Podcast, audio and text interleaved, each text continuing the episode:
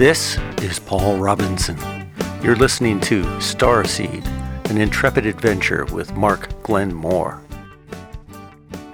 Hey, so I want to shift the conversation a little bit. Okay. Because I, I, we're talking about my brother Michael, and after he died, he um, he channeled this poem, Beautiful. beautiful poem. It it rhymes, Uh, amazing. and um, and so that was one mechanism that moved stuff forward. Um, and then soon after this, I got a guitar and I got into music and stuff, and so and so my path started my music journey. But somewhere around this time, my brother would he would come to me in the night um a lot Wow. I mean, I can't say every night, but my early childhood, it it kind of feels like a lot, and he helped me leave my body, Uh-huh. so so I could my spirit, because he was in spirit, Right. and he, he apparently has tricks that I don't know about, and so he has tricks, and and so he he would help me leave my body, and I could look back and I can see myself in my bed asleep, and I'm like going, whoa, you know. Well, obviously, it's before you could call it astral projection, but was he teaching you to? Well, it, Project? it was astral projection, but yeah, two and a half, three years old, I didn't know the term. Right. you know, you know, obviously later as I started studying, I tried later on, I tried to figure out what the heck is going on with me in my life, you know. Right. I'm, so I'm reading books and I'm trying to figure it out. Yeah, so I I was an astral traveler like early on. Wow. And so he had popped me out of my body and I got to trust it. So the thing about it is I'm sure most everybody does astral travel everybody has the capability to uh, of doing it and it's what what is your trust level because it's a it's a scary experience if if you pop out of your body Well, and it, it's interesting that you mentioned, I mean, doing it at this age because essentially you just popped into your body. you know, you were I you were installed. You're newly installed, so it's not it's not that foreign. You you just you were doing that until just a couple of years ago, right? I don't even know how to answer that. Um, yeah. yeah. So I was already uh, predispositioned for this. Yeah. Yeah. I had just come in, and so it was a pretty. It, it wasn't a big leap for me, but anyways, there is a trust level, and so I got comfortable with it, and and then we would travel. Wow. And the nice thing about it, well, you're you're still connected to your body. There's there's there's like a there's an agreement you have with our Creator Right. uh, about us as spirits and us as physical beings. There's an agreement, and and we you know hopefully keep it. Um, but you're also allowed to travel freely Wow. Right. while agreeing to be connected with this physical being uh, body and and so uh, my brother he took me I, if, if if we talk about this paul i have a hundred or more tales to tell Cool. on this level Great. so We want to and and and and oh boy and and and they are they're fantastical and my goal is to try to ground it somehow i however i can Uh-huh. but this one experience he took me on very soon after this poem was written when i was you know and, and and again i'm young i have you know what do i know Right. and so he comes and gets me, and we leave, and we go up to this astral plane. And the only way I can describe it is it's a playground for angels.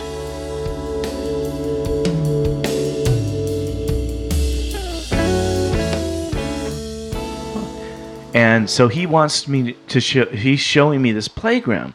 And so we're up in this space and and there's a whole bunch of what he told me were young angels but they had no bodies because they, they were no bodies. They, they they were angels spirit that were not incarnated ever. They had never been incarnated in a physical body. Right. So all I could see, even when I'm in my astral body, is just like sparks of light and communication, telepath communication. Wow. Now, my brother, I can see more clearly because we, incar- we in- incarnated in the same lifetime, mm-hmm. even though he chose to leave. So we're in this place, and it's this playground, and it's and it, it, I can't believe I'm going to try to describe this. All right, good luck to me here. Um, so this is there's this is all not material um, stone or materials. Right, It's this is it's all- it's it's vi- in, in- vibrational light. Yeah. However, it This works. is all in mental space, essentially, in in uh, I don't know, or what would you call it? In in intelligence and I you know I personally believe that the universe is mental, right? Kind of the first law of magicians is that the whole thing is intelligence and, and mental.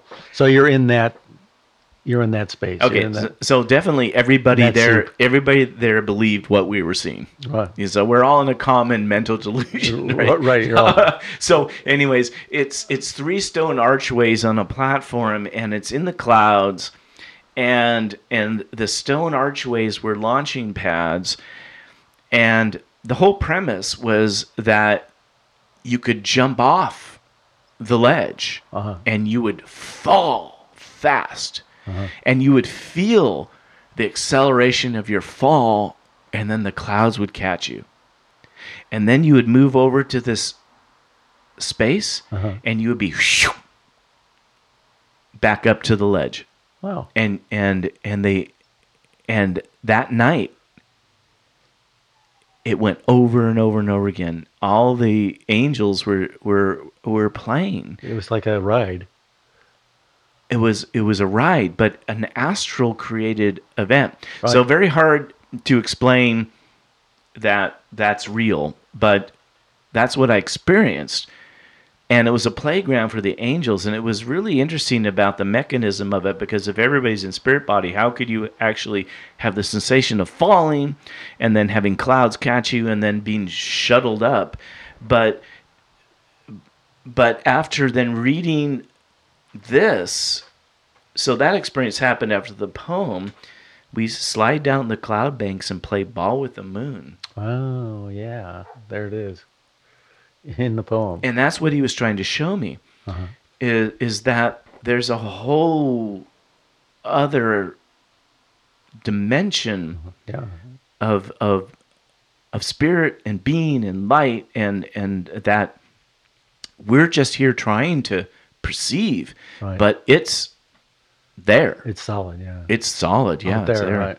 Well, and as you speak of it, you, it's interesting. I I think we all have subliminal memories of this stuff because we all came from this other place, and all it takes is the little scratching on the surface of it, and you can you can feel it again. You know, oh, this is where it was. You know, and it's just like being uh, in, in the embryo where you're in this incredibly perfectly safe place where everything's warm and the sounds of your mother's rhythms are echoing the the the sounds of some something you've come from right? Which goes on into music. Uh it's that safe place that that uh we come from and we go back to. And uh this when you speak of this stuff i can i can feel that space you know? I think it's in, in all of us the uh, it's not faith it's an, an actual physical remembrance of our source. So I- yeah, yeah well it's it's all there. And i don't think it's that difficult to actuate it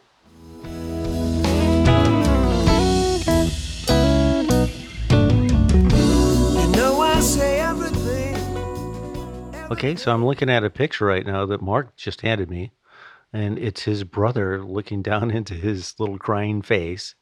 and they're both really young. Well, it's me. right. Yeah, I'm looking down into Michael's face. Well, Michael's the little one. He, yeah, yeah. Michael's Michael's the little one. He's like, my goodness, a couple months old right there. He is, and he only was he had he was gone soon after that, right? He died at about in between six and seven months old. Yeah. Wow. And did was it? Uh, SIDS. Yeah, It's SIDS. su- sudden infant sudden death right. syndrome. Yeah. right. I mean, that's what they decided it was. I don't know if that was what it was, but that's what they decided. But, you know, nonetheless, he was six and a half or just before seven months old. And I was about, uh, well, this pitch, okay. So the picture I just found today, and it's dated October, can you read the back? 1964. October 1964. That's right. Right. So I'm two years old and one month, 0.6. So I'm just almost two years and two months old. And, you know, my memory when he came to me was that I was about two and a half years old. Mm-hmm. So this, for me, and I just found this picture today, Mm-hmm. which is where, where we're in October 9th. Right now it's October 19th. 2021. So I was digging around in the basement, actually looking for some old music, and I found this picture. So it validates my memory that when he came back to me, I was around two and a half years old because he, from this picture, he was four months away before he passed because he was six months. It is so. heavy. And and also, you know, I'm there trying to comfort him. I'm trying. I'm trying to. Ki- the picture is showing me uh, as a two year old trying to kiss his forehead to stop him from crying. yeah, right. Uh, Mark is in his little. He's got a little jumpsuit It's on. embarrassing the way that It's they very those- cute. the parents dress yeah, me. They dress you It's like a teddy horrible. bear. Well, that's all right. That's No, a- no, it was the '60s. I, they- Yes, right. it was embarrassing. It was, but it was mean, if I had it- 1964. It's also heavy because the Beatles had just played Ed Sullivan, so Oh. a real point in time, right? poignant, poignant time. Poignant, yeah, really. but it, I haven't seen it. You know, I like the color red, but I would have um, chosen something cooler. You're showing your your loyalty to Alabama there. roll, roll tide.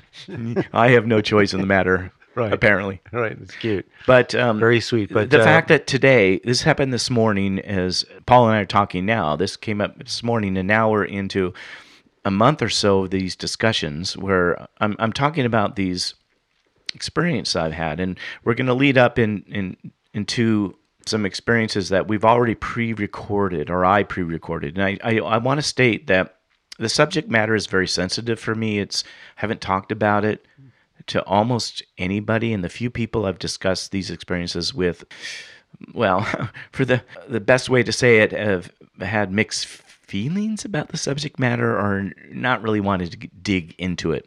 Yeah. So so the recordings coming up, I did prior to what we're discussing now on my own on the top of the mountain or by the beach, Right. which we'll get to next. But I, in this discussion, I want to kind of try to set up how those experiences started.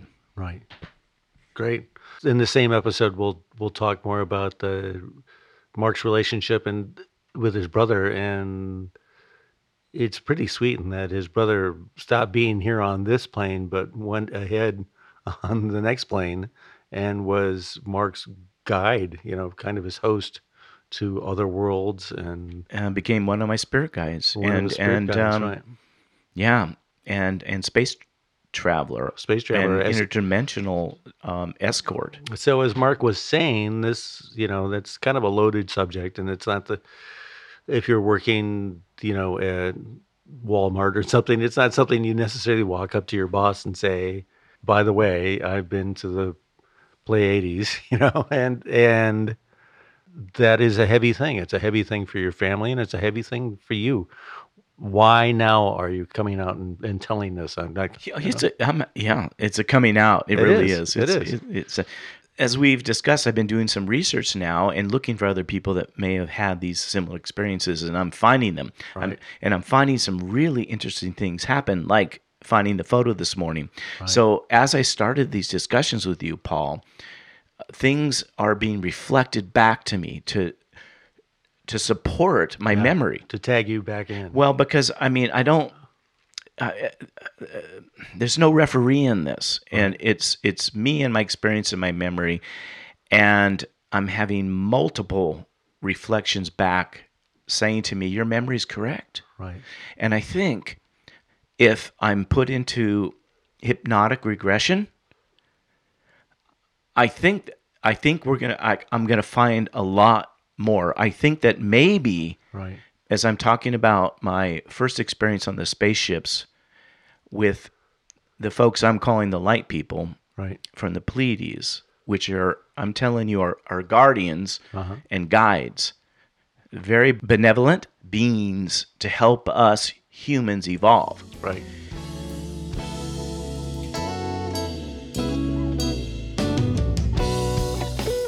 All I'm saying. So yeah, they're the Pleiadians are our guide, and you've been tagged into remember all this stuff, and the memory is slowly coming clearer.